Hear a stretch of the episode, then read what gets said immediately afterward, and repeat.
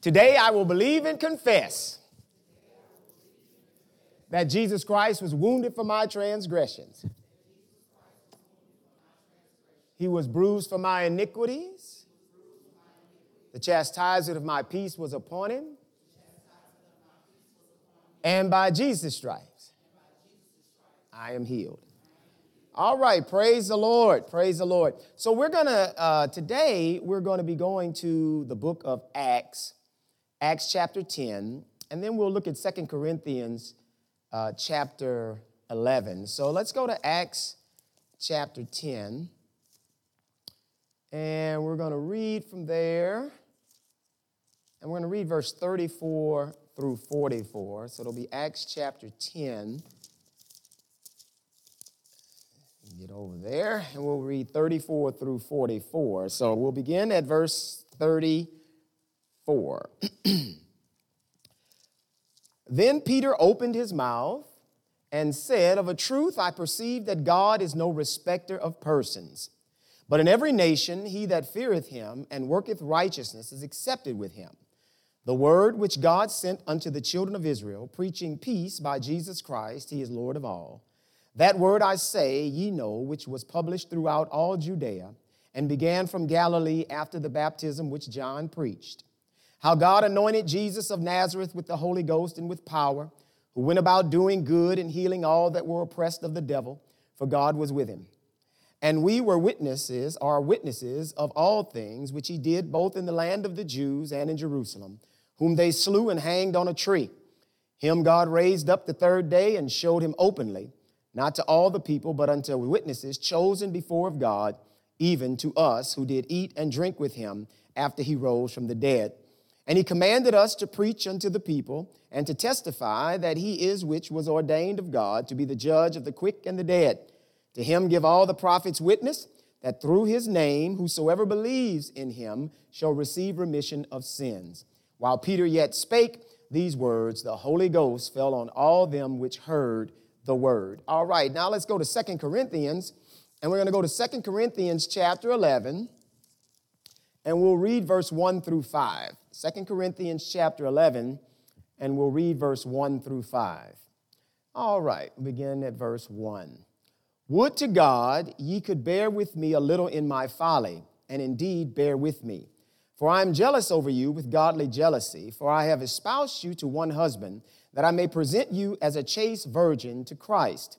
But I fear lest by any means, as the serpent beguiled Eve through his subtlety, that your mind should be corrupted from the simplicity that is in Christ. For he that cometh preach another Jesus, whom we have not preached, or if you receive another spirit, which we have not received, or another gospel, which ye have not accepted, ye might well bear with him. For I suppose I was not a whit behind the very chiefest apostles. Let's pray. Heavenly Father, in the name of the Lord Jesus, we thank you once again for the opportunity to come into your house. We pray and ask that your Holy Spirit and your divine wisdom would come forth this morning through the Word of God. Help us to see Jesus in his reality and in his glory. Father, help us to recognize your Son, for it is only through him that we have life and can have it more abundantly. Father, we ask it even now in Jesus' name. Amen. Praise the Lord. All right. Today, I'm, I'm entitling my message, The Wrong Jesus. The Wrong Jesus. And I have as a thesis for this is just to say that many people miss the freedom that God has by focusing on the wrong Jesus. Okay?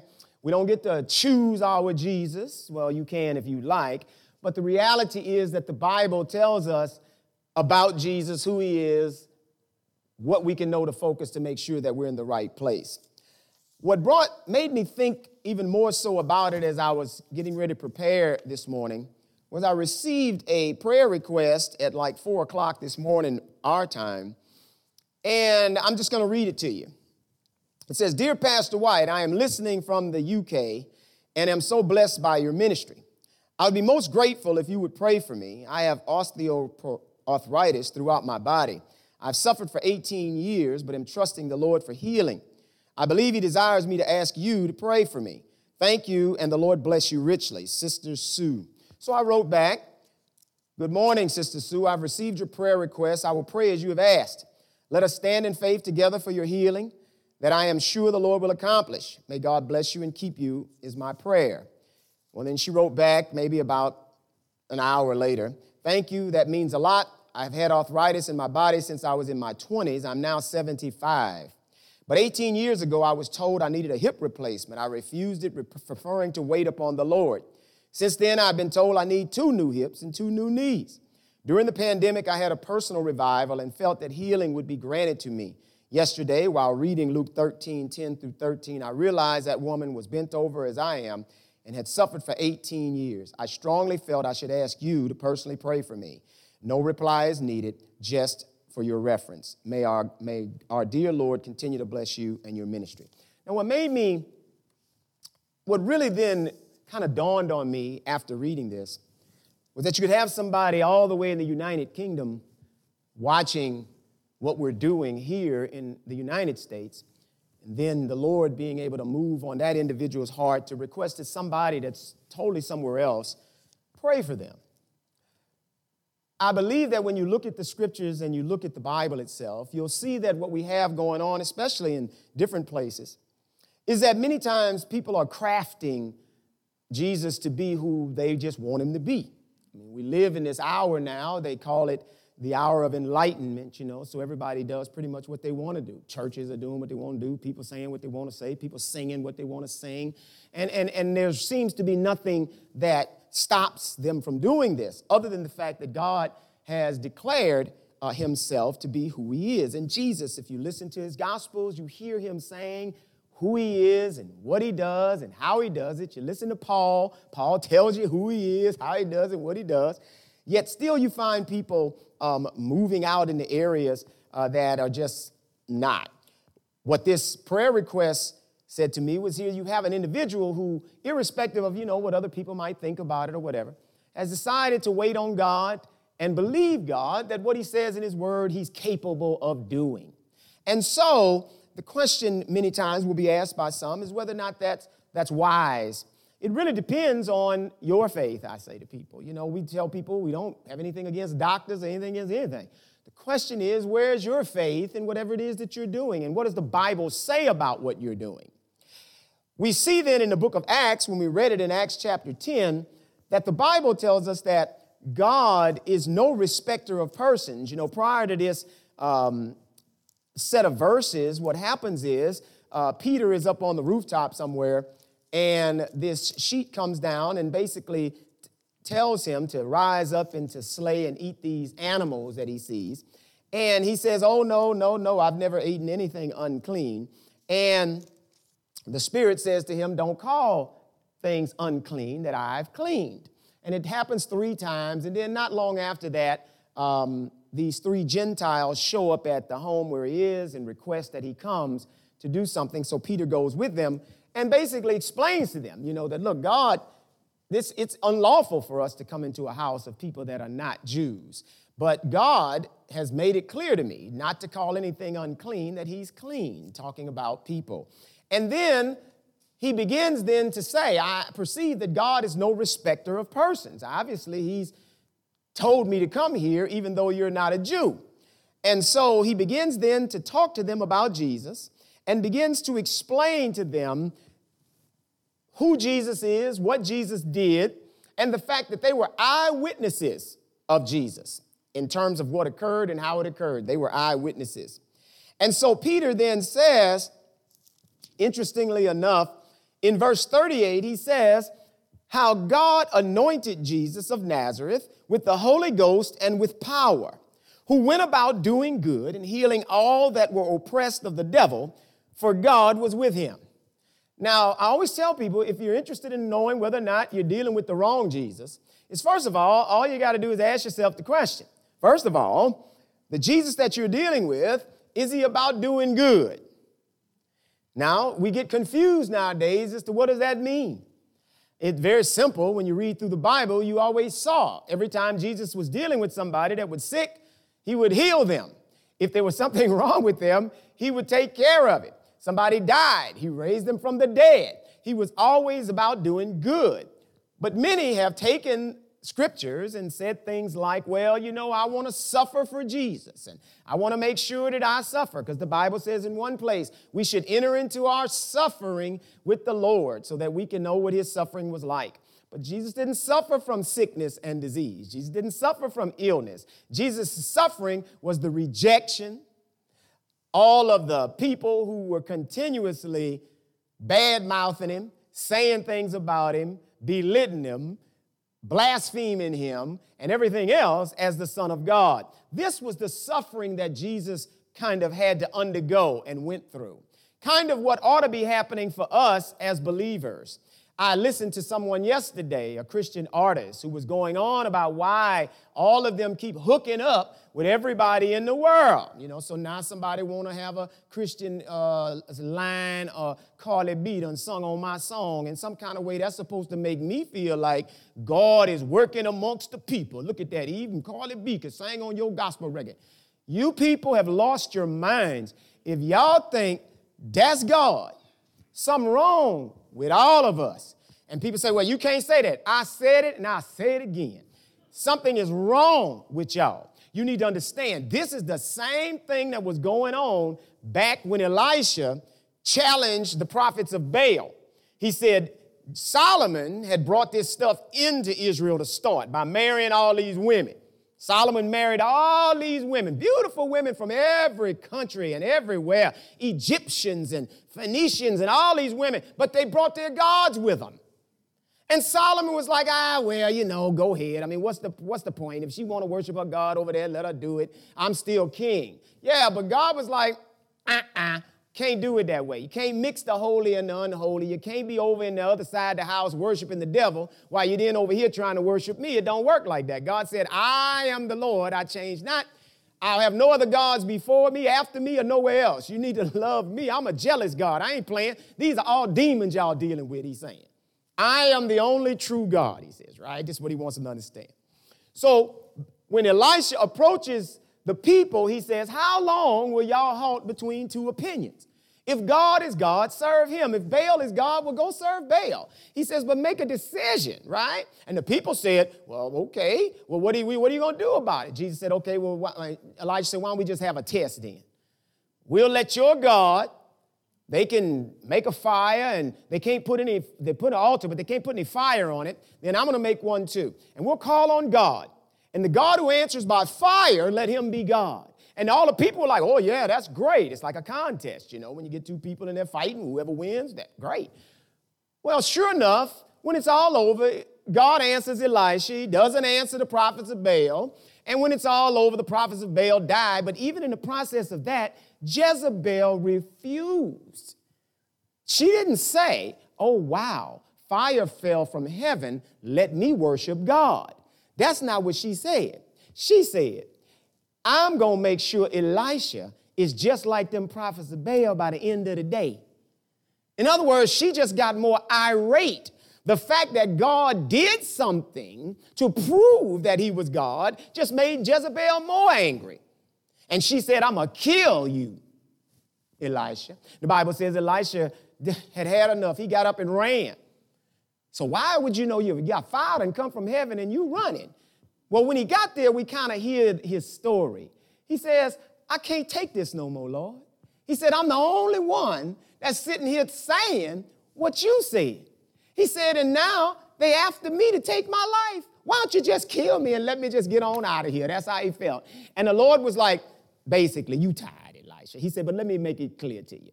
Everybody has not bowed their knee to Baal.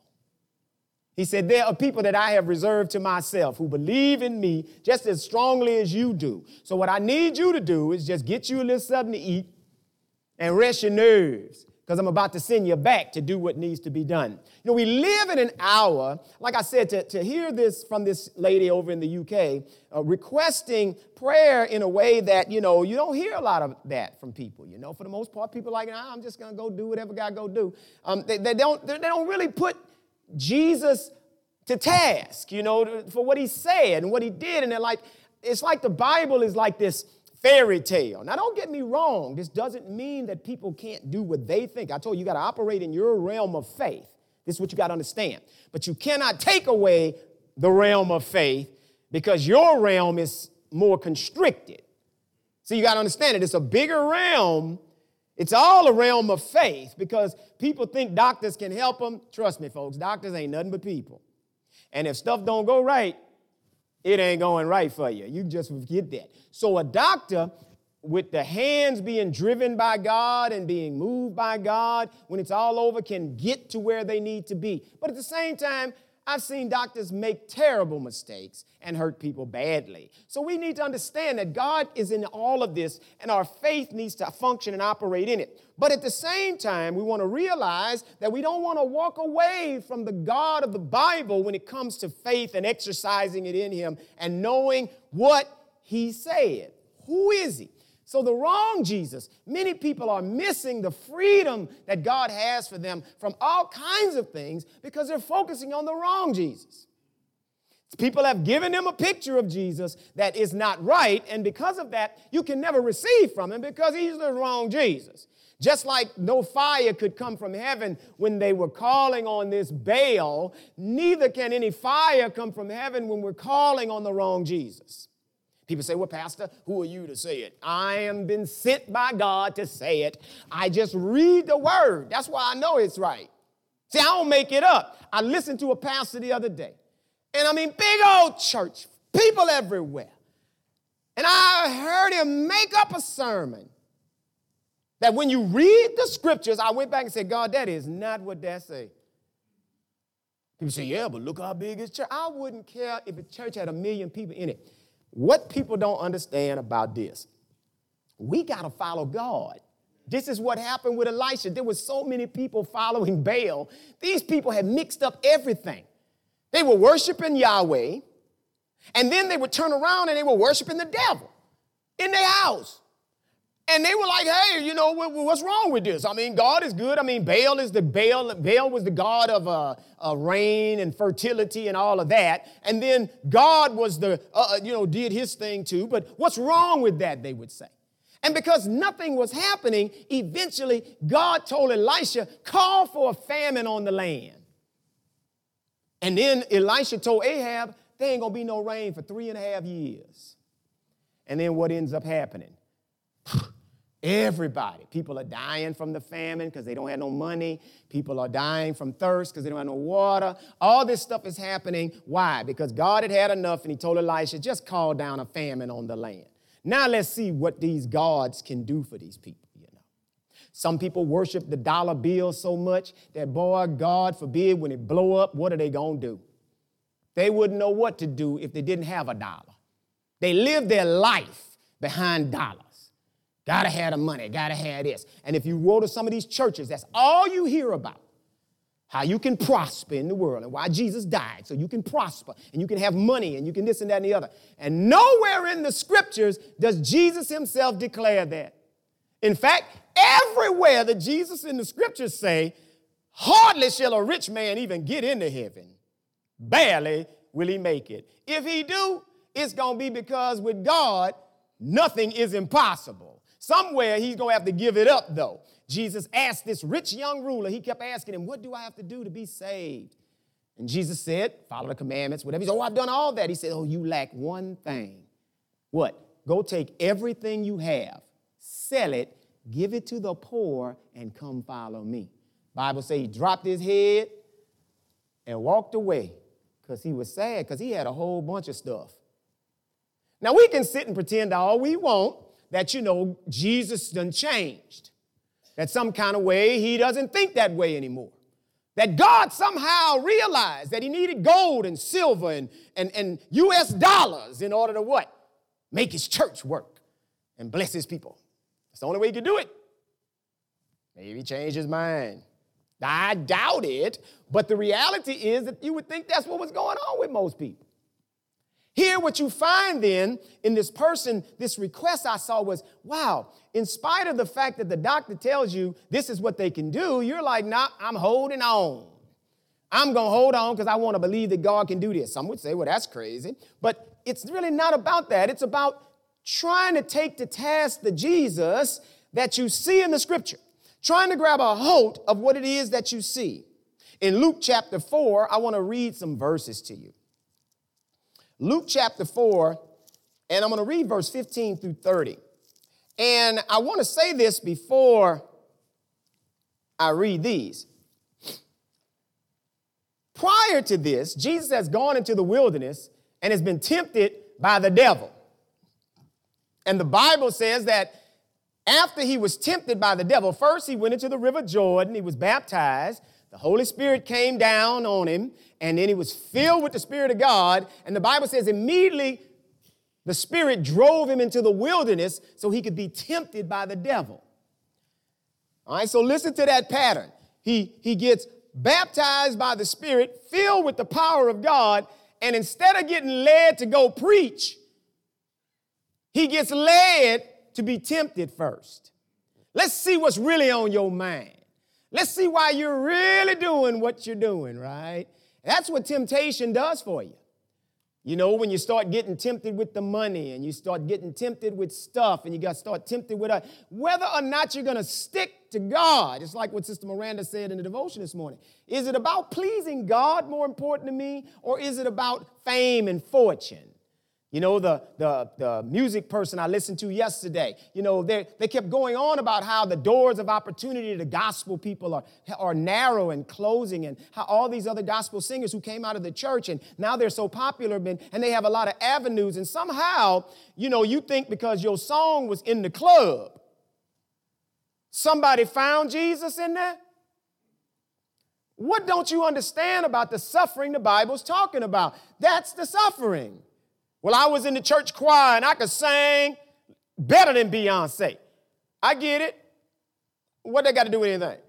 Well, if I would just take my talent on out there, people would recognize it. Yeah, the devil would.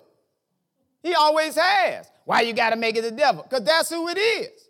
You telling me you're going to take your talent out the church to the world so you can reach the world for God? Last I heard, God was here. And although we sing, if what we sing gets to the people, fine. But if it doesn't, whatever. Well, you'll never be able to become a, a what? Become what? Famous, maybe, uh, well known, uh, maybe make a lot of money. All the things that Jesus said gonna send us to hell. All the things that Jesus said are the thorns of the world that choke out the word the cares of this world, deceitfulness of riches, and all the other things in the world. He said, Come in and choke the word, and it's over. The suffering that we are supposed to be exposed to as believers is the understanding that while we live here, we don't get to get the rewards they get. We don't get to be recognized like they're recognized. We don't always know. Instead, we get rejected. We get canceled. We get talked about because people say we don't love, we don't this, we don't care about the world. It's not that. We care about truth. Now, either the Bible's true or it ain't. Jesus, in so many ways, done said stuff that ought to just make everybody mad and don't even want to deal with Jesus. Instead, people want to sing about him, even in the club and say, well, you shouldn't have a problem with that. You, the people in the club need to be saved. Who you think you are? I am a sinner who used to be in the club. And I know good and well what club music sound like. And you can put Jesus, you can add Jesus' name to it all you want. You know, that'd be like, gee, look, at least when I'm listening to worldly music, I know it's worldly. I don't try to change it. I don't be sitting there saying, Jesus, this is how we do it. This is how, Jesus. I'm not doing that. This is how Jesus does it. That's, that's not, I'm not doing that. I know that's worldly. I recognize it and I know I better not get too close to it because like a moth, I'm to go up in the flame. I might want to fly around it sometime, warm myself. I remember when I used to listen to that, but don't fly too close to that because you're going, to, there you go. I, am saying this for y'all that got your little oldies list. I ain't trying to hurt you today. I just want you to understand. Don't sit there juking to that all the time. It ain't God. Well, we got to know that it wasn't God. Me and Mrs. Jones, Mrs. Jones, Mrs. Jones, Mrs. Jones. We got a thing going on. Dun-it, dun-it, dun-it, dun-it. We both know that it's wrong, but it's much too strong to let it go now. You better let it go. you gotta know it's wrong. You say you know it's wrong. So today when people say, oh, y'all, they singing songs, man, ain't nothing but sin. That, you telling me that one wasn't? It sound good, you know, it ain't as offensive we say as Cardi B. But you still singing about Miss Jones. Okay, now, now we got to understand God just is upset with that. I, am trying to get us to be clear that once we come out of the world, the Bible say, come out from among them and be ye separate, saith the Lord. At least know what's separate. At least know if you're doing something, you can say to yourself, now you know this ain't right. And Jesus ain't, uh, he ain't accepting that. Instead of trying to mix it up and make it acceptable to God. Somewhere we have to know the truth because that's what will make us free as we call on Jesus. And the same thing when it comes to this. I, I, Jesus went into the wilderness and the devil did what he, what he does best. That's why Paul said in Second Corinthians, I'm hoping that your minds don't get corrupted from the simplicity that's in Jesus. Jesus ain't difficult, it ain't hard to figure out. Jesus said, Repent, for the kingdom of heaven is at hand. Separate yourself from the world. They that think that they don't have sin probably do. And few will find the way in. That's scary enough. Yeah. I mean, Jesus said there's going to be few people. He said, straight is the way, narrow is the path that leads to life, and few there be that find it. That would be scary to me. Why would I think I'm in the few? Just be arrogant to start. Paul kept saying in many places, I am pushing that I might apprehend that for which I have been apprehended. So he was saying that God had saved, had brought him in and told him go preach. And he says, so God apprehended me, God arrested me, and God made me go preach the gospel. He says, I hope that I can apprehend like I've been apprehended. He says, I'm living my life and I'm hoping that when it's all over, I'm not a castaway. All the people I've preached to, all the people I've tried to help. And when it's all over, I find myself cast away. Wow. When Jesus gives those kind of warnings, and you hear Paul giving those kind of warnings, you think we would be taking heart to the warnings to say, wait a minute, God, I don't want to be following the wrong Jesus. I want freedom that comes with Jesus. Jesus said, You know that you're a slave when you commit sin. He said, He that commits sin is the servant or the slave of sin. So people run around nowadays, well, we, we free. they ain't free. They more slaves than they ever were. Slaves to the music, slaves to the, to the lust, slaves to all these things, the corruption and things that go on out here, thinking we free. When the reality is we're not free. Slaves bound by lust, bound by pride, bound by all these things that the world is trying to push on us. Not realizing that God says one day we all gonna have to answer for this. And I'm like, people would tell me many times, see, Pastor, the reason it's hard for the church to grow is because you're always preaching them messages that make people don't want to go home and enjoy themselves. Let me ask you a question when you see me, I hope when we both all get to heaven, hopefully you'll be saying something like, man, I'm glad that's what you told me, because uh, you know what? I needed to know that. You know, I mean, I mean, trust me, I'm not trying to, I, I do not find this to be popular at times. You know, it would be great if we could just stand up here and say, you know what? God's desire is that each and every one of you will take over the world that's yours. When you were born, God had a world with your name on it. God had a purpose so big, you wouldn't know what to do if you saw it. Matter of fact, the reason God didn't tell you about your purpose, because He knew you would run when you saw it. God's got such greatness, such power, such anointing for your life just to make your name explode all over the earth. When it's all over, people are going to say your name and it's going to make them shout. The only name will be great is Jesus. You know, we got to throw that in there, right? Because you got to keep him somewhere in there. But deep down, we looking at the woo wee. Look at what God gonna do. Look what God got for me. Look at this, look at that, look at the other. Pastor, help me. But what the Bible says is that Jesus said, I'm trying to help y'all. But I want you to see something. Now he don't went out there. The devil tries to tempt him. First, the devil says, You haven't eaten in a long time. I know you're hungry. Why don't you turn these stones into bread? And Jesus said, Look, the Bible says man don't live by bread alone, but by what? Every word of God. So we live by the word of God. Not, I mean, ask my wife, she'll tell you, every time we get into some discussion about something, even if she and I don't even necessarily agree on it, I always will say, okay, but what does the word say? Let's just go find the word on it. What does the word say? Now, if we can't find the word, sound like neither one of us need got no, we can have all opinions we want.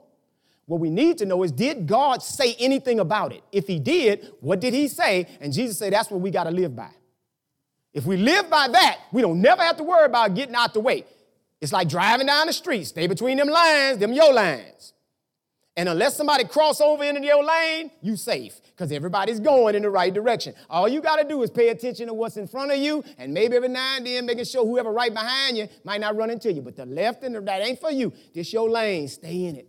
Same thing with God. Just stay in your lane. Here's the word. Stay in your lane. I don't care what all them people doing. Stay in the lane. Stay in the lane of what Jesus says. Stay in his lane. Then we get to the place that Satan says, okay, I know what I'm going to do. So he takes him up to the top of the temple, it says.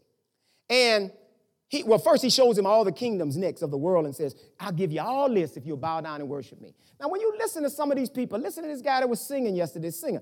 I said, man, you stupid. The stuff you're saying is right what the Bible says. I'll give you all this if you'll just worship me. Nowhere does God say that. Nowhere does God come to us and say, hey, if you want the world, you want everything, just worship me. Uh uh God says, look, I'm God. You're going to die and go to hell if you don't get yourself together because that's just where everybody's going. It's not a like, I can just ignore it and it doesn't happen. No, God's like this. Already, the judgment has already been set. Man is a sinner. He has to have a place to go when he dies. He can choose. I've given him a choice here. I send preachers to tell you the truth. You can accept the truth or you don't have to accept it. The truth is, you need Christ. He's the only one. I accept Christ, now I escape hell. That's your reward. Not the rest of the world. Not all of a sudden now you can become a prince, you can become a queen, you can become the head of the world, you can run everything. That's not what we're doing. The Bible says the love of the world is not in the Father. He says everything in the world, the lust of the flesh, the lust of the eye, the pride of life, all of it is of the world and none of it is of the Father. Why does the Father hate the world so much? Not the people, the system. Because it's the system that is destroying mankind. Look at it. They can't be satisfied with their spouses. They get a spouse, time go on, well, you know, I fell out of love. No, you fell out of lust because now your spouse ain't quite what you wanted to be or what you want him to be. So you done went on, now you done got you another spouse. When the reality is there's something going on with all of us, and we need to understand it. God's like, you're destroying yourselves. Satan is destroying you. Satan is destroying. Well, I need to, you know, I got to make money, you know. Well, yeah, but you're, you're selling your life out, your time, the time with your children, the time with this. We're doing, we know we got to balance it all. We need money. We got to have that. We need things. We got that. But there's an extreme that we can go to. That the devil all of a sudden begins to pull on us in such a way that before you know it, We've got caught up in the weeds again. That's why God hates the world system because he knows all Satan really wants to do is get the worship of his people. They worship the money, they worship the fame, they worship everything else with the ultimate destruction of their souls being the end result. And God hates that. Matter of fact, the Bible said God so loved the world, us, the people, he gave his only son he had. Just so that he could do what? Have a righteous sacrifice so that we could all escape. Such an easy thing if we would believe the right Jesus. Well, then he takes him to the top of the pinnacle in the temple and he says, Jump off. Because it says that he'll keep you from dashing your foot against the stone. Well, Jesus comes back and says, It also says, Don't tempt God. So now Jesus comes out, the Bible says, of the wilderness in the power of the Spirit. So he's now been tempted on all these points whether or not he's he gonna let his hunger and other stuff manipulate the word. Is he gonna allow himself to let fame and fortune cause him to bow down to the devil? Or will he tempt God by doing crazy things to prove his faith? And once he passed those tests, the Bible says he went back in the power of the Spirit of God and he began preaching. Now, what's interesting is, I'm going to take you to verse 15 through 30 chapter 4. And we're going to read a couple of these verses. Now, in verse 14, he's come back in the power, and in verse 15, and he taught in their synagogues, being glorified of all. And he came to Nazareth where he had been brought up. Listen to carefully. Where he had been brought up, and as his custom was, he went into the synagogue on the Sabbath day and stood up for to read.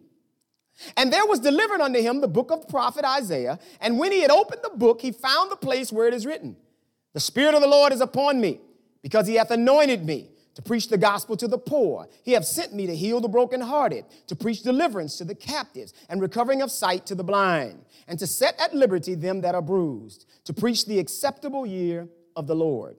And he closed the book, and he gave it again to the minister and sat down. And the eyes of all them that were in the synagogue were fastened on him. And he began to say unto them, This day is this scripture fulfilled in your ears. And all bare him witness and wondered at the gracious words which proceeded out of his mouth. And they said, Is not this Joseph's son? And he said unto them, You will surely say unto me this proverb Physician, heal yourself. Whatsoever we have heard done in Capernaum, uh, do also here now. And he said, Verily I say unto you, no prophet is accepted in his own country. But I tell you of a truth many widows were in Israel in the day of Elias, when the heaven was shut up three years and six months, when great famine was throughout the land. But unto none of them was Elias sent, save unto Sarepta, a city of Sidon, unto a woman that was a widow. And many lepers were in the Israel in the time of Elisha, the prophet, and none of them was cleansed, saving Naaman the Syrian. And all they in the synagogue, when they heard these things, were filled with joy. Y'all reading your Bible? Uh, they wasn't happy. They was filled with wrath and rose up and thrust him out of the city and led him unto the brow of the hill, whereupon their city was built, that they might cast him down headlong. But he, passing through the midst of them, went his way. Jesus comes out of the wilderness full of the Holy Ghost and power, ready to preach. Yeah. So he stops in one city, preaches, and then he gets home. And he goes into the church he was raised in. And as his custom was, it was his time to read from the book. So they handed him the book. And Jesus opened the book to the place that talked about him. The Spirit of the Lord is upon me, he reads it. And then he hands the book back. Now he found that place. he ain't like, look, I don't know about them churches, and I keep telling y'all, and I hope no none of y'all in here do this. I just try to teach you right. Some people get mad at me. Well, Pastor, I don't agree with that. Well, I'm just trying to teach you right. You know, all this here like this, Lord, show me something. And then you open your book. And then you in your room in the prayer, and then you put your finger down, and ooh. That is not how God instructs us. All right? I don't know why when we get in church, people just get crazy and foolish things they do. You know, they read bumper stickers and they read signs, and it's God. Even the people in the world know it now. You ride up, they say, You're looking for a sign? Here's one. It was advertised the other day. You need a sign? Here's one. Yeah. You think advertising works? It just did. Stuff like that. Well, they think they understand that. So the devil the same way. You need a sign? Here one. If he's fooling you foolish enough for him to get in your head to believe that you can just open up your Bible and take your finger and stick it somewhere and that's God. Now, Pastor, I've done it before. okay, well, you're foolish. I'm trying to tell you now. Don't be mad. That's foolishness. Stop it. When you're young, God will let you do some of this foolishness. It's like a baby. Baby do crazy things. But when you get older and you got some sense, you understand. So they went into the, to the synagogue. Let's, let's look at it again. Oh, Lord. I say, Pastor, look, if you want to grow, you got to stop. Luke. Let's go back to Luke chapter 4. Let's see what happened again. Now, look at what happened. Now, this was his custom. Now, he showed up at church. All right, well, now we go to Luke chapter 4. Let's look at it again. Luke chapter 4, we're going to go verse. See which one I want to look at right quick. Go to verse. Hmm. Let's see. Let's go to verse 17. All right. So right there it says, and there was delivered unto him the book of the prophet Isaiah. So he walked in the sign, uh, as his custom is, he goes to church on the Sabbath day, and he stood up to read, which was his, was his turn. And they gave him the book, and he finds, opens the book, he found the place where it was written. So he went to it and read. The Spirit of the Lord, da, da, da. Then he, verse 20, he closed the book and he gave it back to them and sat down. And all the eyes were looking at him. And he began to say to them, This day is this scripture fulfilled in your ears. Now, this boy is a local boy. He grew up here. He reads on Sunday, like Saturday for them, like every other boy. Now he's a man. Did you hear what he just said? He opened up to Isaiah, read the Messiah prophecy, and telling us today is this scripture fulfilled in your ears. The Bible says their response was not, wow, we found the Messiah. He's from our hometown. No, the Bible says in verse 22, and all bear witness and wondered. They were very gracious words. And they said, Is it not Joseph's son? Ain't that Chapman boy? You, you, I mean, you know, it's like, if it, ain't that EJ? You know, it's like you know, you know the person. You've been around them all this time. It's kind of like, whoa, whoa, whoa, stop. What? I know you. I know you. I know everything about you, and I know all kind of stuff. Come on, now, really. So then Jesus' response is not, yes, I'm son. He says, you will surely say unto me this proverb, physician, heal yourself. Whatsoever you've done in Capernaum, do it here. Now, the thing is that normally when you hear that proverb, physician, heal yourself, it means two things it could mean. One, but Chris, turn this one on, turn out now. What it means is, turn that one off. What it could mean, and this one on. Yeah, there you go. What, what it could mean is, you got all kind of problems that we all know about. Why you think we believe you the Messiah? Why, why would you think that? Why, why would you think this? I remember when my mother tried to be a member of our church. I love my mother. But my mama couldn't be a member of our church because when my mama would do stuff and I would rebuke her like a member, she would make it clear to me she was my mama. And I would have to say, Mama, I love you, but you're wrong. Now you can't do that. I'll tell you what I'm gonna do. What, Mama? I'm going back to the church I came from. Well, you go right ahead, Mama. I love you and I would still go see her and stuff. But I mean, you know, I can't do it now. You can't come in here and do that. I mean, well, in her world, she's like, boy, look, I brought you in this world. I can take you out. Well, I know all that. But they ain't got nothing to do with the fact God called me to preach. And in here, I got to pastor people. I know you my mama. But look at what Jesus happened with Mary. Mary said, Jesus one place said, woman, what have I to do with you right now? And, and she said, whatever he say, do it. Why? Because she recognized there was a distinction between the ministry Jesus had and the fact that she was his natural mother. You know, but what is Jesus saying to these people? Jesus said, look, y'all, y'all don't get this. I know y'all know me. But God done called me to something y'all don't understand. And I need you to understand. Watch this. He said, You're going to say to me, physician, heal yourself. Now, it could also mean prove yourself. You need to do something to prove yourself so we can go ahead and accept you as Mr. Messiah. What we've heard you done, do it here then. And then Jesus' response is classic because he's already had the devil tempt him already. Over there, with if you the son of God, do this. If you the son of God, do that. If you the son of God. Now, if it was me, I already know what I'd do because I'd be all mad and stuff. And I'd probably make somebody's head swell up or, you know, I'd do something. I say, now, what you think about that? You know, being wrong because you got to prove yourself, right? Jesus didn't have to prove himself. Jesus, look at his next response. Jesus says this You're going to say, Physician, heal yourself. Whatsoever you've done in Capernaum, do it here. And he said, Verily I say unto you, no prophet is accepted in his own country.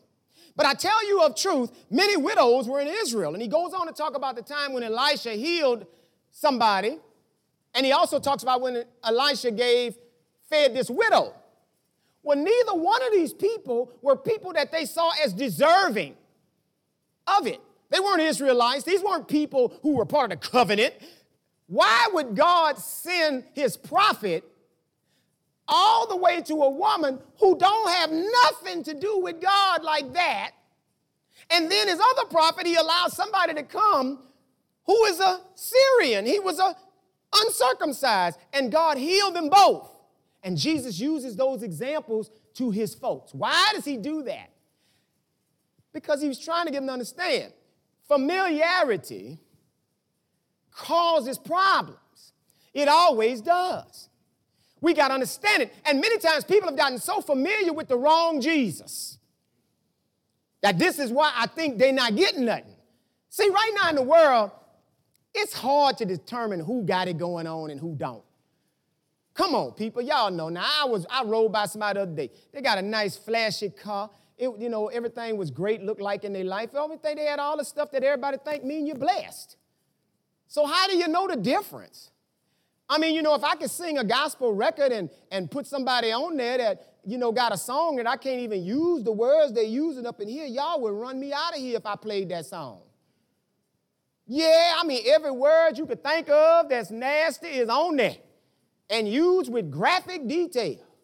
But now they on my album, gospel.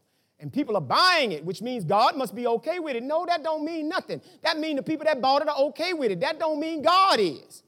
God is okay with what God's okay with. That's what he said. That's how you know. You go find out what is God okay with. And if he's okay with it, he's okay with it. If he ain't, I wouldn't care if a billion people listen or follow or go after anything. What is God okay with, we say. Jesus says to them, you people didn't even understand. Y'all were so caught up in idolatry and all the stuff you were doing that God didn't even care to visit you with his power. Now, instead of them saying, Ooh, you right, they got mad. The Bible tells us this is the first attempted murder of Jesus. Read what happened. This is the first attempted murder of Jesus. Because his response to his hometown ain't what they want to hear. What did they say?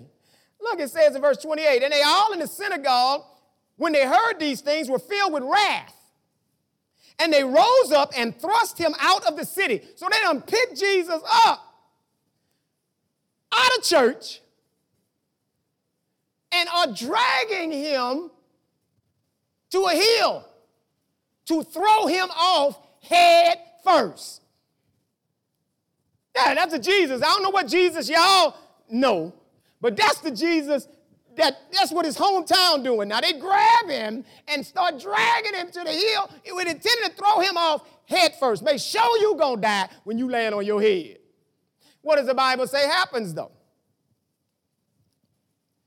But he passing through the midst of them went his way. Now you gotta wonder what was on their mind. What happened? Something happened. Some an angel, something. The Bible doesn't tell us what. But all these people had Jesus dragging him, intending to throw him off the cliff and kill him. And the Bible says Jesus walked through them and went on his way. Now, right there, that should have been something that everybody been like, oh my God, we need God. Whatever happened, God stepped in now. See, he didn't have to worry about praying. You don't see nothing. And Jesus prayed, God, don't let him throw me off the hill. God, don't let them cancel me. God, don't let them this. No, you have proven your faithfulness by being tempted already by the devil. So when he puts them up in front of people, Jesus ain't scared of nobody. Jesus telling them the truth. And they get mad. They get so mad, we gonna kill you mad. Grab him. And Jesus just go on by business. Because it ain't his time. See, no one believes me when I say this kind of stuff. Folks, look and listen to me. The devil can't kill you if it ain't your time unless you playing in his field. Now, people say, well, I, you know, they can take all kind of things and make up from what I just said. You have to read the scriptures to understand what I'm talking about. Last week I said, the Bible talks about you meditating in the word day and night. And I said, how many people do you know really do that? I mean, in all honesty, you know, if they just be honest, or that they're actually seeking God day and night so that God can do what? Move in their life, deliver and keep them so that their life can move. What I'm telling you is, we are in a real world filled with real devils. And I don't know why people don't understand this. They are plotting all the time. They don't sleep, they don't slumber. They're trying to figure out how to take you out as best as they can, as quickly as they can, so that they can do what? Destroy your soul. That's what they would like to do. If they can't destroy your soul because you're saved, they're going to try to destroy your life so they can cut you off early. That's what they want to do. If you won't give in to them to where you don't believe, you stay saved, you know, you're saved, but you won't give in, they want to cut your life off then. Because if you don't do that, you're being what? A minister, a beneficial to other people. So what they got to do is what they did with Israel. Got to get you tied up in the idolatry. Got to get you caught up in it with it. Because God makes it clear. That's what communion's about today. He says that what? Many are weak, sick, and die because they won't judge themselves. They get caught up in worldly things. And God's like, look, I want to get you out of that. But if you keep wanting to say that's all right, sooner or later, I'm going to judge you on that thing. And what you hope is my judgment is maybe weakness, maybe some sickness. Because death, you don't get to repeat this no more. You don't get to do it again. Instead, people like Pastor, see, that doesn't bring people happiness. People want to hear you talk about the abundant life. How God wants to just give you everything and bless you, and you can have a house with 16 rooms and a swimming pool on top. Glory to God, drive your Benz and never talk to anybody about Jesus. Never have any trouble, and if you have it, it's because the devil is the one bringing it to you. Don't you want that blessed life? Jesus said, I've come that you might have life and that you might have it more abundantly, they say. And then Jesus then already said over here, abundance does not consist in the things you got. What kind of connection people don't make of that? Wrong Jesus, focusing on the wrong Jesus and cannot get the freedom that we want. Look at what Jesus said. I said, familiarity causes us to miss Jesus. And familiarity means close acquaintance, knowledge of something. This is what basically happened with his people in the synagogue with him. They knew him. So they couldn't receive nothing from Jesus. They like, man, look, I know you Joseph's son. You was in here every Sunday, reading uh, every Sabbath, reading. We've seen you a carpenter. You want us to believe a carpenter is now the Messiah? Well, go on, sit down somewhere. And then instead of him sitting down and being quiet, he insults them. He says, that's why God ain't healed none of y'all. That's why God did this. And they go, what? Oh, pick him up and go, go kill him. I understand. I get why they mad. Because you should sit down now, boy. You was raised up in here. Can you imagine the elders, the older people? Who are you? To be talking like that. It's God. God doing something. It's God here. We don't know what happened, but we got to make sure that what? We stay in flow with God. Do we really want to be healed? Do we really want God? Or do we want to keep our own pride about what we're doing? Look at what Jesus said. This is what he said the Spirit had anointed him to do. First, preach the gospel to the poor. Now, I want you to think about that. Think about the messages that you hear in the world coming across the pulpits of America? Are we preaching the good news to the poor? And the question is, what is the good news? All right, the good news is that what? God knew you were dying and on your way to hell. Condemnation was your destination. But God sent his only begotten Son so that whoever believes on him could have life and they don't end up having to perish. Jesus said, If a man believe in me, he'll never die. People say, How can you say that? Because he's saying once you die, that eyes closed, you ain't dead. You might think you are, but you'll never die. You go on to be with God. Paul said in one place to be absent from the body is be present with the Lord. That is the good news to you, Mr. Poor Man. I know the world treasures riches, and I know they say the more you got, the more blessed you are. But it's a lie from the pit of hell. God has sent me to tell you the truth. Life ain't but so long. And it's over for all of us the same, rich or poor. It might be that you might be sumptuous daily, every day. But Jesus said there was a rich man. He was arrayed in purple. He ate sumptuously every day. That's like going to Ruth Chris every day. It ain't just a holiday. It ain't just anniversary. You go to Ruth Chris every day. Monday through Sunday, every day, and you're dressed in the best clothes and you got everything. And then there's this man who the only way he can even get his sores taken care of is the dog got a lick on him. You make them comparisons. And Jesus said they died, and the rich man lifted up his eyes in hell. And the poor man that was got his sores getting licked went to heaven. What? What? He was trying to shock that generation to understand you're trapped by riches and wrong thinking. Don't let it get you, he's saying. This man passed by that man every day. And all he could think probably was, God, man, you're so cursed. I'm glad I'm not cursed.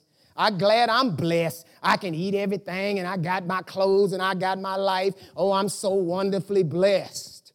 And he's like, No, man, you're living in a curse. Jesus said, I've come to preach the gospel to the poor. Second, heal the brokenhearted. Think about how many people in the world whose hearts are just broke.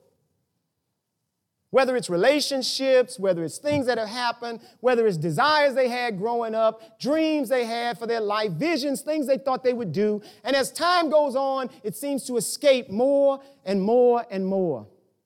And although a few seem to get through the crack and they seem to be accomplishing the things that we thought we wanted, it's all a lie. It's all a fantasy. It's all a fallacy used to draw us in like the carrot on the stick, like the mouse on the trap. Everybody running to try to get to it. The devil let a few through so that we can all do what? Hope.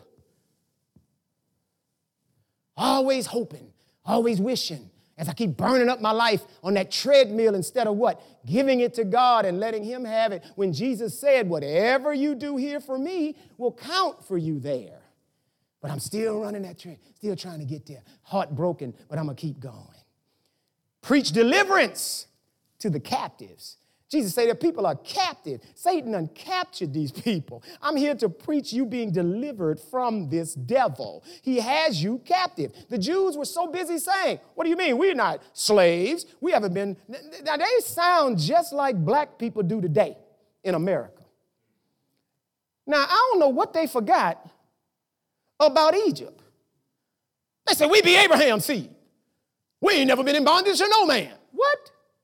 You don't remember Egypt? Y'all don't remember Pharaoh? Y'all don't remember y'all was in bondage for real. And Pharaoh had to be let go. Moses had to go in there and get y'all out. You talk to some black people today, you'd think slavery would ain't never happened. Not because they not slavery, no, but because of the way they attitude about it. Oh, ain't nobody gonna do me nothing. I'm, I'm, I'm thinking, man, do you understand? Back in the day, when these folk did what they did, you couldn't even raise your head up and walk down the street.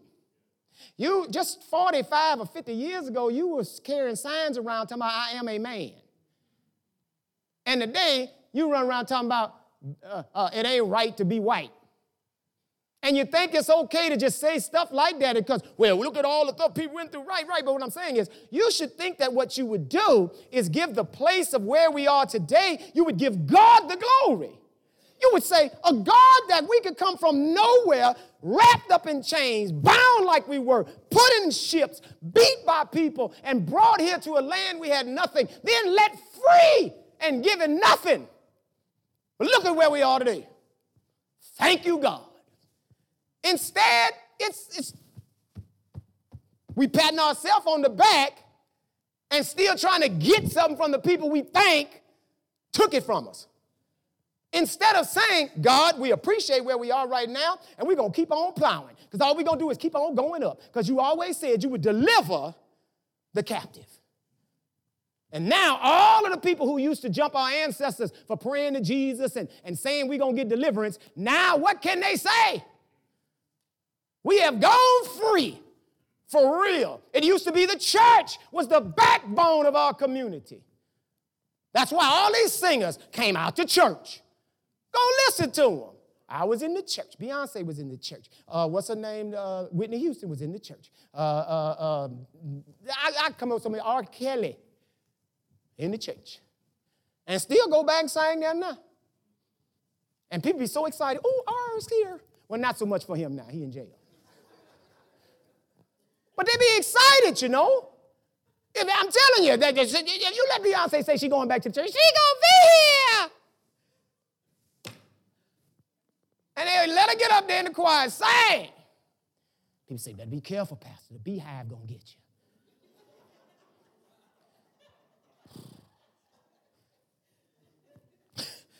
you. Jesus said, recovering of sight to the blind to the blind. People are blind, they don't see what's going on. Jesus, like, look, the devil has people's eyes just covered up like this. that they don't have a clue what's really going on. He's like, Look, I'm trying to open your eyes. I want you to see the truth. Satan is real. When he went in that garden and he deceived our parents, the Bible says violence filled the earth, and all that was ever on the minds of man was violence and, and, and lust and wrath and problems. I mean, folks, it's one thing to be able to pretend and put a, put a, um, a shield around ourselves about the world, let's say. But there is so much stuff. I'm telling you now, don't do what I'm about to tell you. I've never done this, and I, I would be afraid to do it. Don't do it, but I'm telling you, I know this is truth. You could type anything into that Google line and take off the parental, whatever that thing is they call it, that says you can go. Type anything in that could come to your mind. I bet you you'll see it. Anything. They got so much craziness going on in the world right now. People entertaining this stuff, making movies about it, filming it. And all of this stuff is happening in a world where people keep wanting to say, well, it ain't all of that. Yeah, that's because the darkness tends to stay as low underground as it can until the surface accepts more and more of it.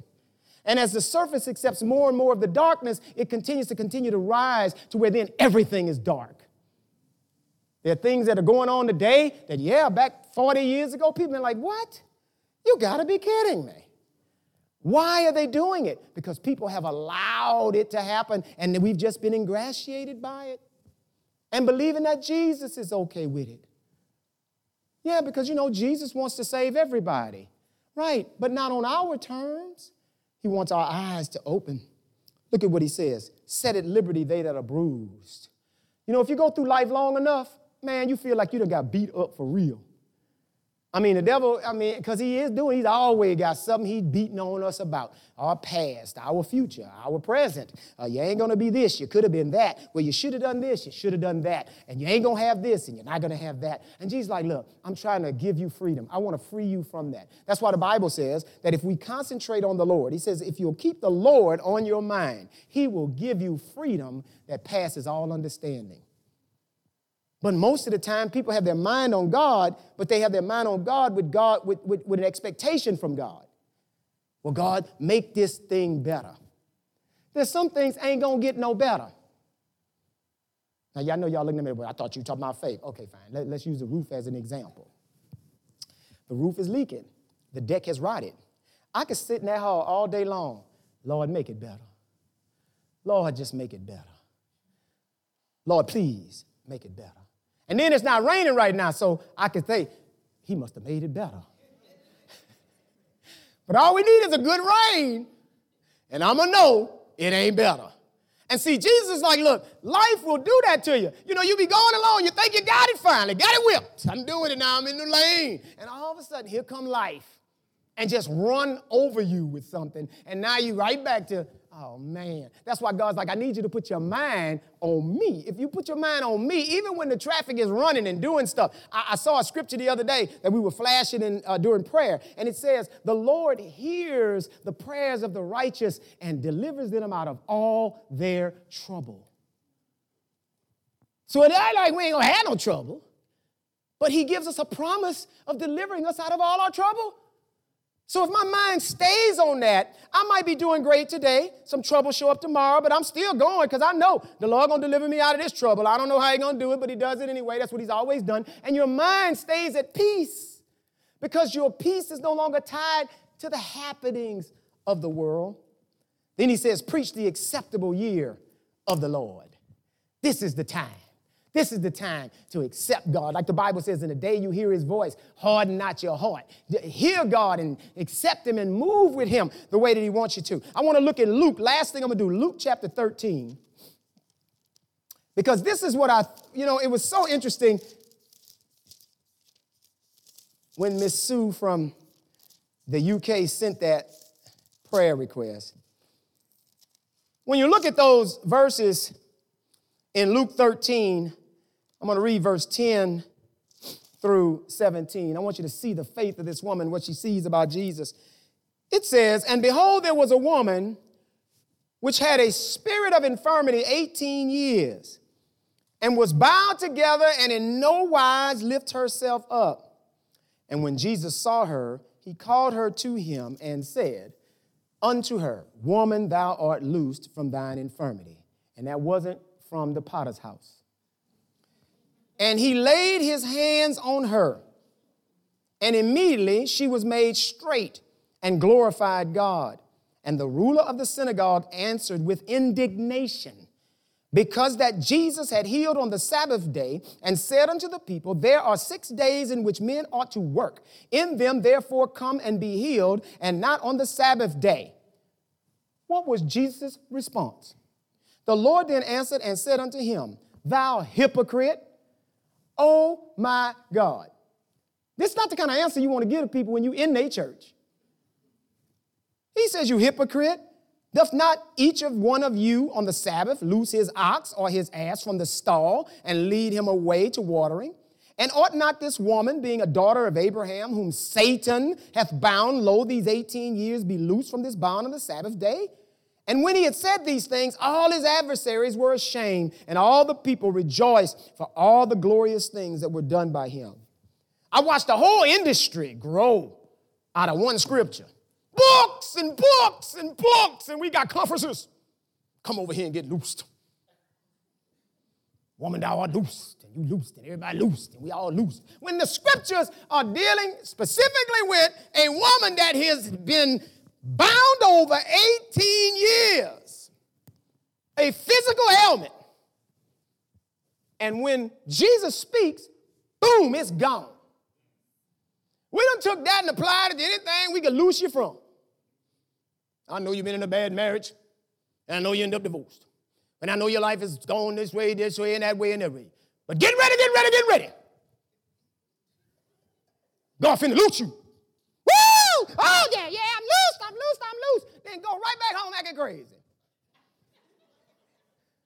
Everybody loosed. Everybody got a book. Everybody doing something. And the scriptures are clear. This was an obvious miracle we saw. If you went to the conference and got loose, what was supposed to happen when you went home, people supposed to say, Who are you? Still cussing like they was cussing. Well, I ain't loosed all the way, you know. Come on, that's not what was going on here.